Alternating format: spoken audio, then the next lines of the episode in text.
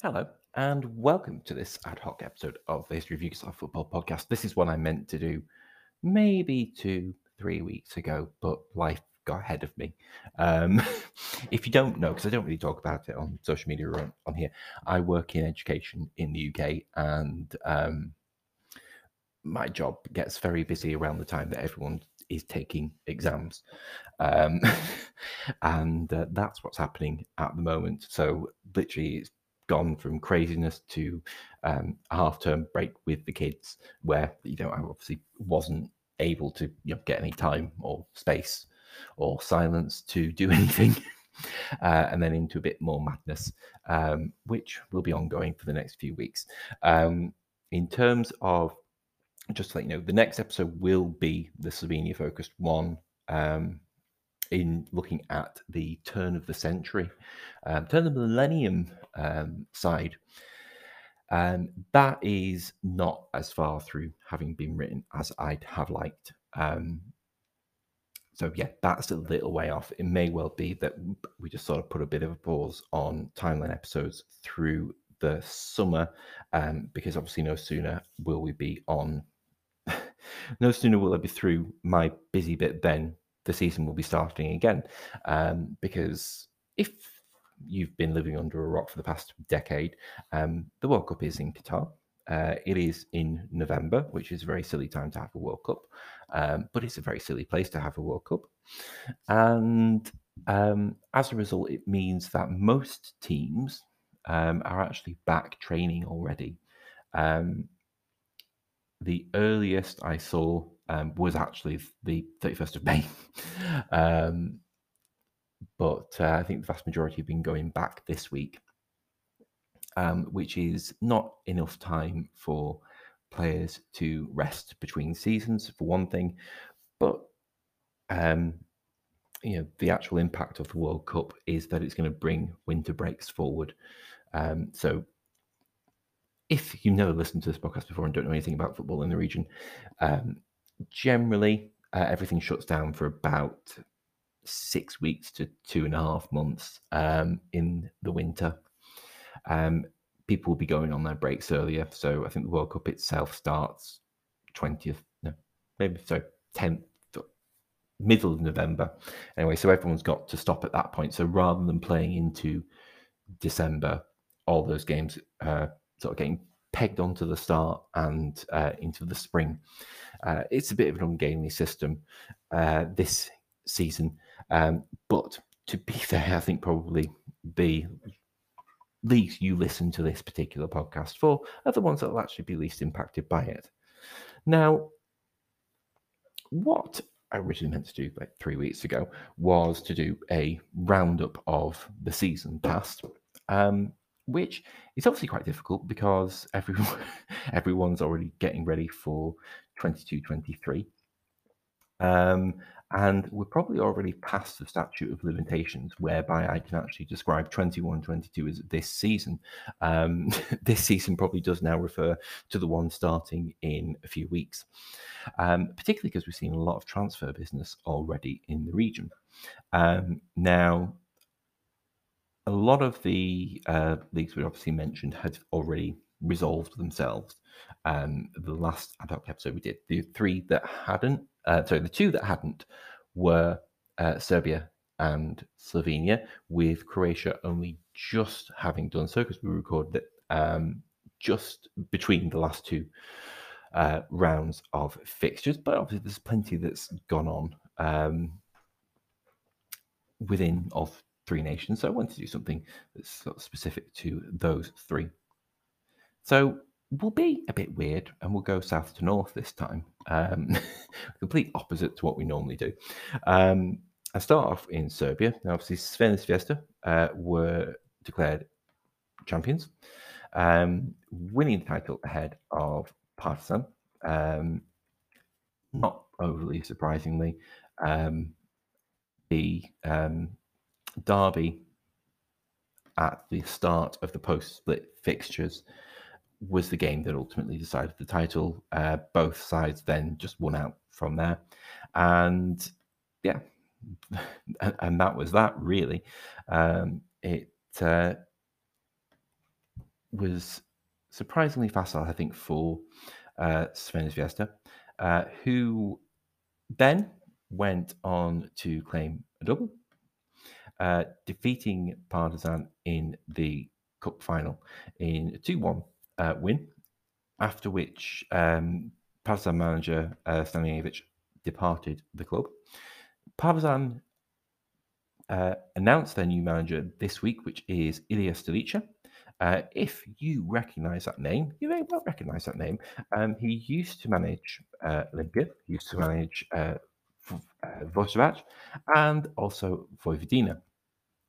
Uh, and after Olympia then ended up with, uh, for the past three years, has been banging around the national side setup. Um, but uh, yeah, I mean, his stay at Olympia was for five games. His stay at Vojvodina was for eight games. So really, Voždovac is the only um, real established spell he's actually had. I think really much of his reputation has come through. Uh, firstly, his management of the under 17s um, in the middle of the last decade, uh, and management of the under 21s. I think probably an argument could be made that um, is perhaps not what the heritage you'd expect uh, Partizan to have in a manager, but I think there's also generally the appreciation that he is a pretty safe pair of hands. Um, and, you know, if you look at uh, the Vojvodina and Olympia spells, you would point to issues behind the scenes there um, and having to deal with some particularly intractable characters there. Now, um, looking forward to next season, uh, we'll very quickly mention that we have uh, new sides in the league. Um, so coming up were uh, uh, who obviously we know them before, Javor Ivanjica, uh, but entirely new to the top flight are Mladost Novi Sad. Um, they won the league. They have since um, lost their manager, uh, Lyubomir Ristovsky, who has uh, been replaced by Branko Zigic, who used to manage um, Proletar and is also the brother of Man Mountain, Nikola Zigic. So obviously, good luck to them. Um, in terms of the transfer business we've seen there so far, I think probably the ones that would be worth mentioning would be uh, that of Čukarički, um, purely from the perspective that they've brought in two quite recognisable names, um, which is always always pleasant, makes my job a lot easier in actually knowing what I'm talking about. Um, not that I ever don't, but uh, the two I'm referring to are, of course, Georgi Ivanovic, um, who comes from uh, Shakhtar Soligorsk, um, but again, more recently he's been playing on loan at uh, Olympia, Ljubljana, and Maribor. Uh, and also Luka Adzic, who was this former very highly tipped uh, Zvezda youngster who moved to Belgium, uh, to Anderlecht, and basically blew his knee. And then, uh, unsurprisingly, that didn't work out. Um, he has been playing at a decent standard. The last season, he's playing for uh, Zwolle in the Netherlands. So, you know, he's playing in the top flight of uh, Dutch football, which obviously is a very decent sign, uh, albeit they did get relegated. Um, so again, he should be able to resurrect his career. You would hope in a more uh, comfortable, comfortable surroundings. And they also brought in Milos Ninkovic, uh, the former international, uh, started his career off at Kukush. He's 37 now. Um, has been playing for the past God knows how long in Australia. Um, so yeah, I mean, this is his sort of coming home for a, a, final spell, but being able to do so a very decent club in Čukarički. I think their um, outgoings haven't really kicked off yet. Um, we'll cover that sort of thing in full when we get to season previews next month, uh, when I promise things will be a bit more sane round my way. Um, but yes, I, I think it is nice to have a uh, extra side, well, sorry, not an extra side, obviously Proletar uh, went down last season, but to have a replacement, so we've still got the two uh, Novi Sad sides um, to see Mladost come up. Um, in terms of other managerial changes, we've also seen um, the very expected departure of uh, Nenad Lalatovic from, from Radnički Kragujevac. Um, he has gone north to join Borac Banja Luka um, because if you know anything about Lalatovic, really kind of makes complete sense that the only um, job he would really want to take outside of Serbia uh, is in the Republika Srpska. Um, not to be too. Uh, not to be too controversial about my opinion there. Yes. Um, seen uh, after last year's impressive uh, campaign, uh, Alexander Linta leave uh, joining uh, Radnik um, he's been promoted from within there. Nebojsa Jandric has taken over. So it'll be very interesting to see how he gets on. Um, picking up after, you know, I think what's really been Voždovac's best ever season. Um, so yeah, uh, it's been, it was certainly an, an interesting season with a very predictable ending um, in terms of Zvezda winning. I think they weren't necessarily most impressive for the first half of the season, but when they got rolling, there was no stopping them, uh, unsurprisingly. Uh, there rarely is. We move up the way to, well, actually, having mentioned uh, Borac, we will um, quickly mention uh, goings on in Bosnia Herzegovina um, because it's worth it. I mean, Borac have backed um, Nenad Lalatovic uh, quite handsomely.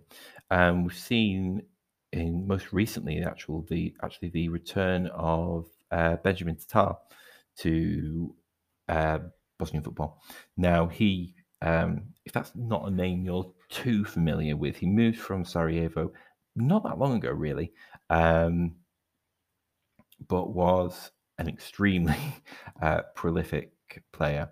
Um, so he so moved from Sarajevo last year.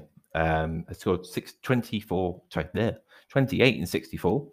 Uh, then moved to the Middle East for a payday and it's coming back to Borac. Uh, that's a really good signing for them.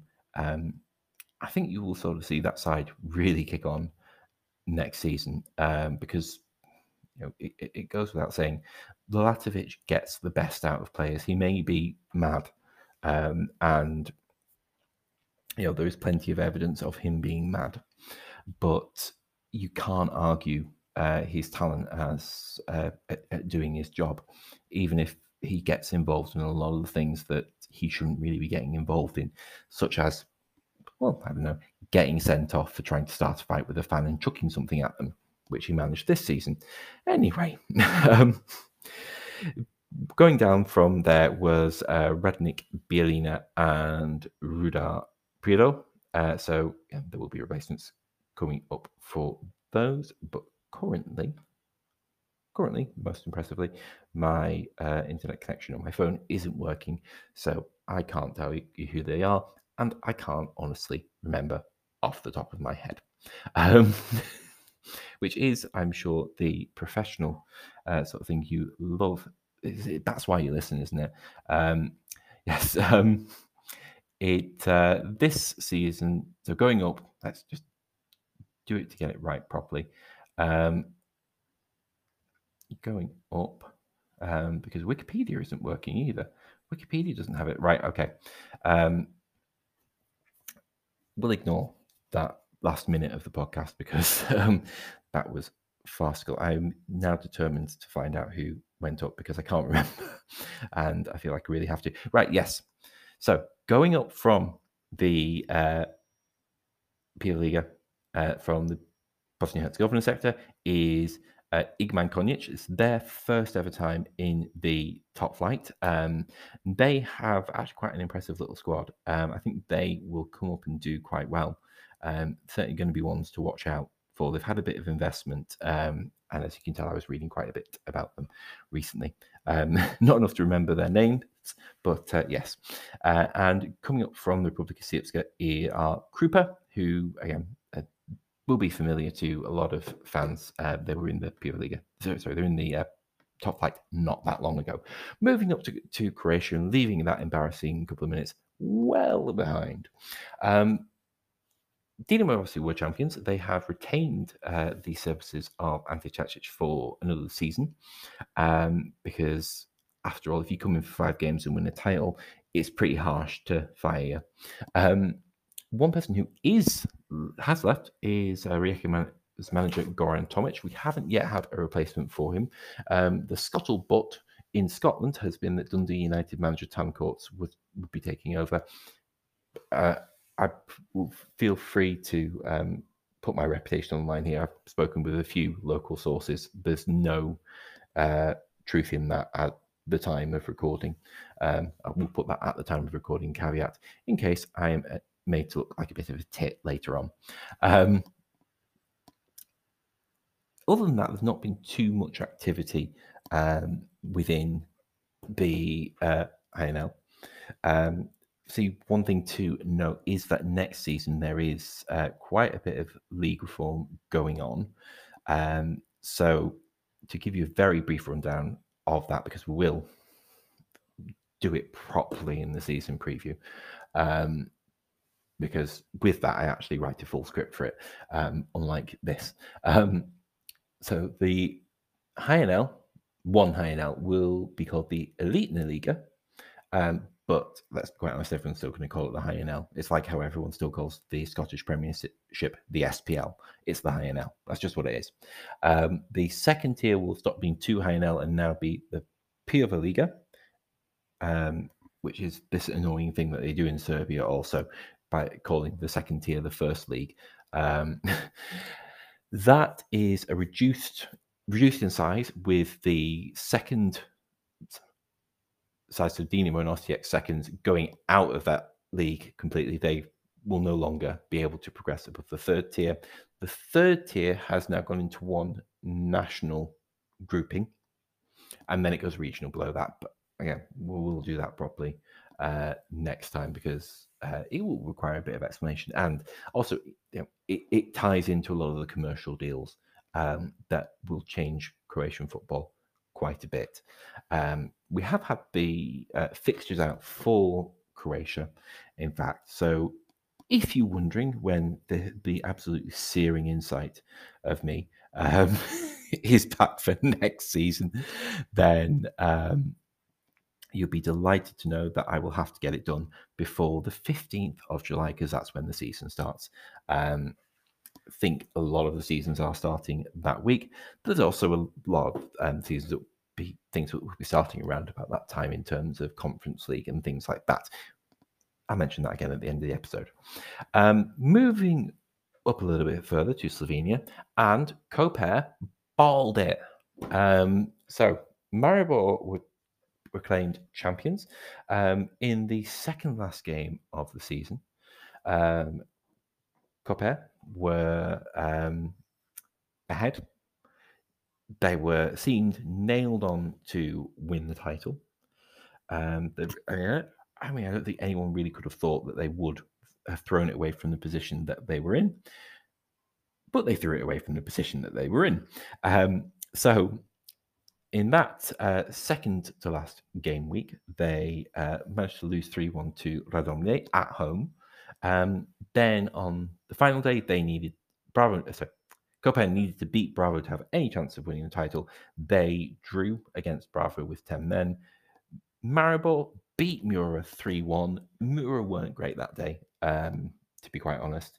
Um, Maribor were more than worth their uh, their victory. Um, I think I sort of expected a bit more from Bureau that day. But what is important for um, for Slovenia is that Maribor winning the title means that they are seeded in the first round, in the first qualifying round of the Champions League, whereas Koper would have been unseeded. So presumably that should mean they get a reasonably pleasant draw for the first round you need to be winning um, two rounds to be ensured of at least um, conference league football next season. So, I mean, again, being seeded in that first round is a big step towards it because you know if you're able to get uh, someone like the champions of San Marino, um, not that you will get the champions of San Marino, but uh, you know what I mean. Um, if you're able to get that draw and get through one round, then you know you're two games from the, the, the, uh, your two games from European football throughout the autumn and your two games, more importantly, from a few million quid, um, which ultimately is the bottom line that it all comes down to. So, yeah, Maribor, as I say, they are quite safely seeded. Um, and, you know, if you're looking at the size they could face, um, you know, there's a lot of not very good ones in there. Um, now, the draw itself, um, I think, is at the end of the month. So we will certainly uh, keep an eye out for that. Um, we do like talking about our European qualifiers because generally that's the only European football we get to talk about on this particular podcast. Um, now, speaking of uh, Slovenia, we'll, we'll, do one quick mention um, of uh, some transfer business um, because there's been quite a bit of it, and we've seen uh, the Koper side start to break up already. So Lamin uh, has moved for I think it's about half a million to um, to Hungary. Um, Tomi Horvat has left Mura for a similar fee, joining Sturm Graz. Um, they have replaced him with someone from Sturm Graz, who is um, someone whose name I, who sort of I think will be a success, having um, watched a bit of him play, but uh, someone who I kind of hope won't be a success because of um, the spelling of his name. um, it is. I am going to have to get the spelling of this one up, otherwise I will um, absolutely murder this, and I'll absolutely murder the pronunciation of it anyway. Um, it is the Albanian youngster Dardan Shabanhaxhaj. Uh, Shabanhaxhaj. S H A B A N H A X H A J. Shabanhaxhaj, I think. Um, if you happen to work for Mura and that uh, pronunciation is completely wrong, please do feel free to correct me. Um, my Twitter is um, at HYFPRW. Um, I like to try and get things right, and I'm going to fail miserably at getting that right for a while yet. Um, the other changes have mainly been at Celje. Um, so Simon Rožman has left the club. That was completely expected. He was linked with a move back to Croatia. He has had a move back to a, a former club, in fact, at Domzal. Um, Celje have replaced him with a Ukrainian guy called Roman Pylypchuk. Um, so yes, that just to clarify, that is a Ukrainian manager working for a club owned by Russians. Um, I'm not quite sure how that one works, but hey ho. Um, they have sort of very quickly gotten rid of a ton of players. Uh, Tomislav Tomic is come back, so he was on loan from Olympia for the end of last season. He's now permanently at the club, um, but they've got rid of um, loans ending of Adam Jakobsen, Duje Čop, and Žan Medved um, and also let go Denis Marandici, who's Moldovan international and decent, uh, Žan Benedičič, and the one that's sort of surprising to me is uh, Mika Kuzmanovic, um, who is a very decent player, and um, be surprised if he doesn't turn up at a slightly better club. Um, Pylypchuk, if you've never heard of him, because I don't think many people have, um, has been assistant at a lot of Russian clubs, um, and we'll get onto it more when it's actually the Slovenian preview episode. But what I would always say is that I'm always very wary when I see someone who's been an assistant for a long time and had only quite short spells as an actual full-on manager, because that sort of suggests that there's a reason um, why that is. Not necessarily because they're not talented enough, but generally a sort of a personality reason. Uh, some people are just naturally an assistant manager, and that's there's nothing wrong with that. Um, and yeah, that would be my fear with Pylypchuk. We'll see. Um, uh, let me let me let me put it this way: when the, I do the Premier League preview, Celje will probably be featuring quite close to the bottom of it. Um, Tabor Sežana remained in the league after beating Triglav uh, with some ease uh, in the playoff. Since then, there have been quite a few rumours of some financial issues at the club, which they have come out and denied. Um, that would be slightly concerning. Uh, and you don't normally see too many financial basket cases in Slovenia. um, particularly not at the higher end, uh, and not for a few years, not since uh, went bump um, in 2015. Um, we'll see with that one um, how they go. Um, particularly for them, you have another local side coming in in Gorica, uh, coming up as the winners of the second tier. Um, we'll see with with that one. Um, everyone is obviously in Nations League business at the moment, um, because what better way to finish a long season than to have four ridiculous international games in a row? Um, I'm sure every single player uh, is absolutely delighted um, for that. Um, so we have in the top, I don't really know, League A, which is the top set of leagues, uh, uh, League A1 specifically, we have Croatia in with Austria, Denmark, and France. Um, I'm actually recording this as uh, Croatia are playing, uh, and they are uh, actually in the lead. Um, they managed to get a draw against France and lost to um, Austria.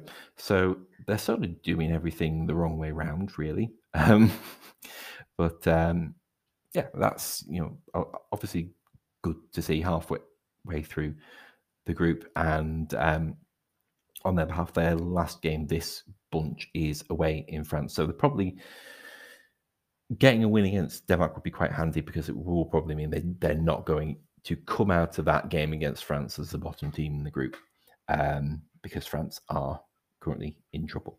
Um, yes, the world champions, obviously, that makes complete sense that the world champions would be the side in trouble. Um, moving on a bit, going down the way to League B. Um, you have Bosnia and Montenegro are both in uh, Group Three there, um, and Bosnia with four points, Montenegro with three from two games. Um, Serbia are in League B Group Four. They've played three times. Uh, they beat Slovenia, beat Sweden, lost to Norway. weren't very good against uh, Norway. Um, against Sweden and Slovenia, you know, obviously they got the three points, so they did well. But I think what I would say is they're very much kind of one-trick ponies, relying on balls in from the wing and relying on dominance from set pieces, particularly against Slovenia. From a Slovenia perspective, looking at that game, you'd be very concerned um, that you lose 4 1 and three of the goals are essentially just copycats. The ball's out on the right, it's put in, and there's a header and there's a goal. Um, that shouldn't be happening. Um, Kosovo uh, got six points. They've beaten uh, Northern Ireland and Cyprus, uh, losing to Greece. They face Greece as the last game, which is sort of going to be really a uh, playoff for the top whoever is going to finish top of League C Group Two and get promoted to League B. Um, North Macedonia got spanked by Georgia. Uh, Georgia, very impressive, um, which shouldn't really be a massive surprise um, because they have some very good players, not least, of course, Khvicha Kvaratskhelia, um, who Maribor fans will be delighted to know won't be at Dinamo Batumi uh, for their qualifier. Um, but yeah, um, they Georgia have won their three games 4 0, 5 2, 3 0. Um, yeah, they're quite scary uh, in that particular environment. Um, but yes, with Gibraltar as the third side in, sorry, as a fourth side in that particular group, um, I think North Macedonia will at least be reasonably safe in uh, staying up, as it were. And that is that. Um, yes, I will try and record stuff. It, there probably won't be much between here and the um, season previews. One, because there won't be that much going on in the first place, and two, because I will be busy. I'm basically working seven day weeks um, for the next three. Um, because things are fun. Um, so, yes, if you did like this episode and would like to talk listen to me talking from a script um, and have some preparation, then please do listen to the timeline episodes. If you enjoyed it, please do uh, pop a review on your chosen podcasting service. They all help algorithms. If you think you'd like to hear even more from me, do follow me on Twitter at HYFPRW. Uh, otherwise, thank you very much for taking the time to listen and enjoy your football.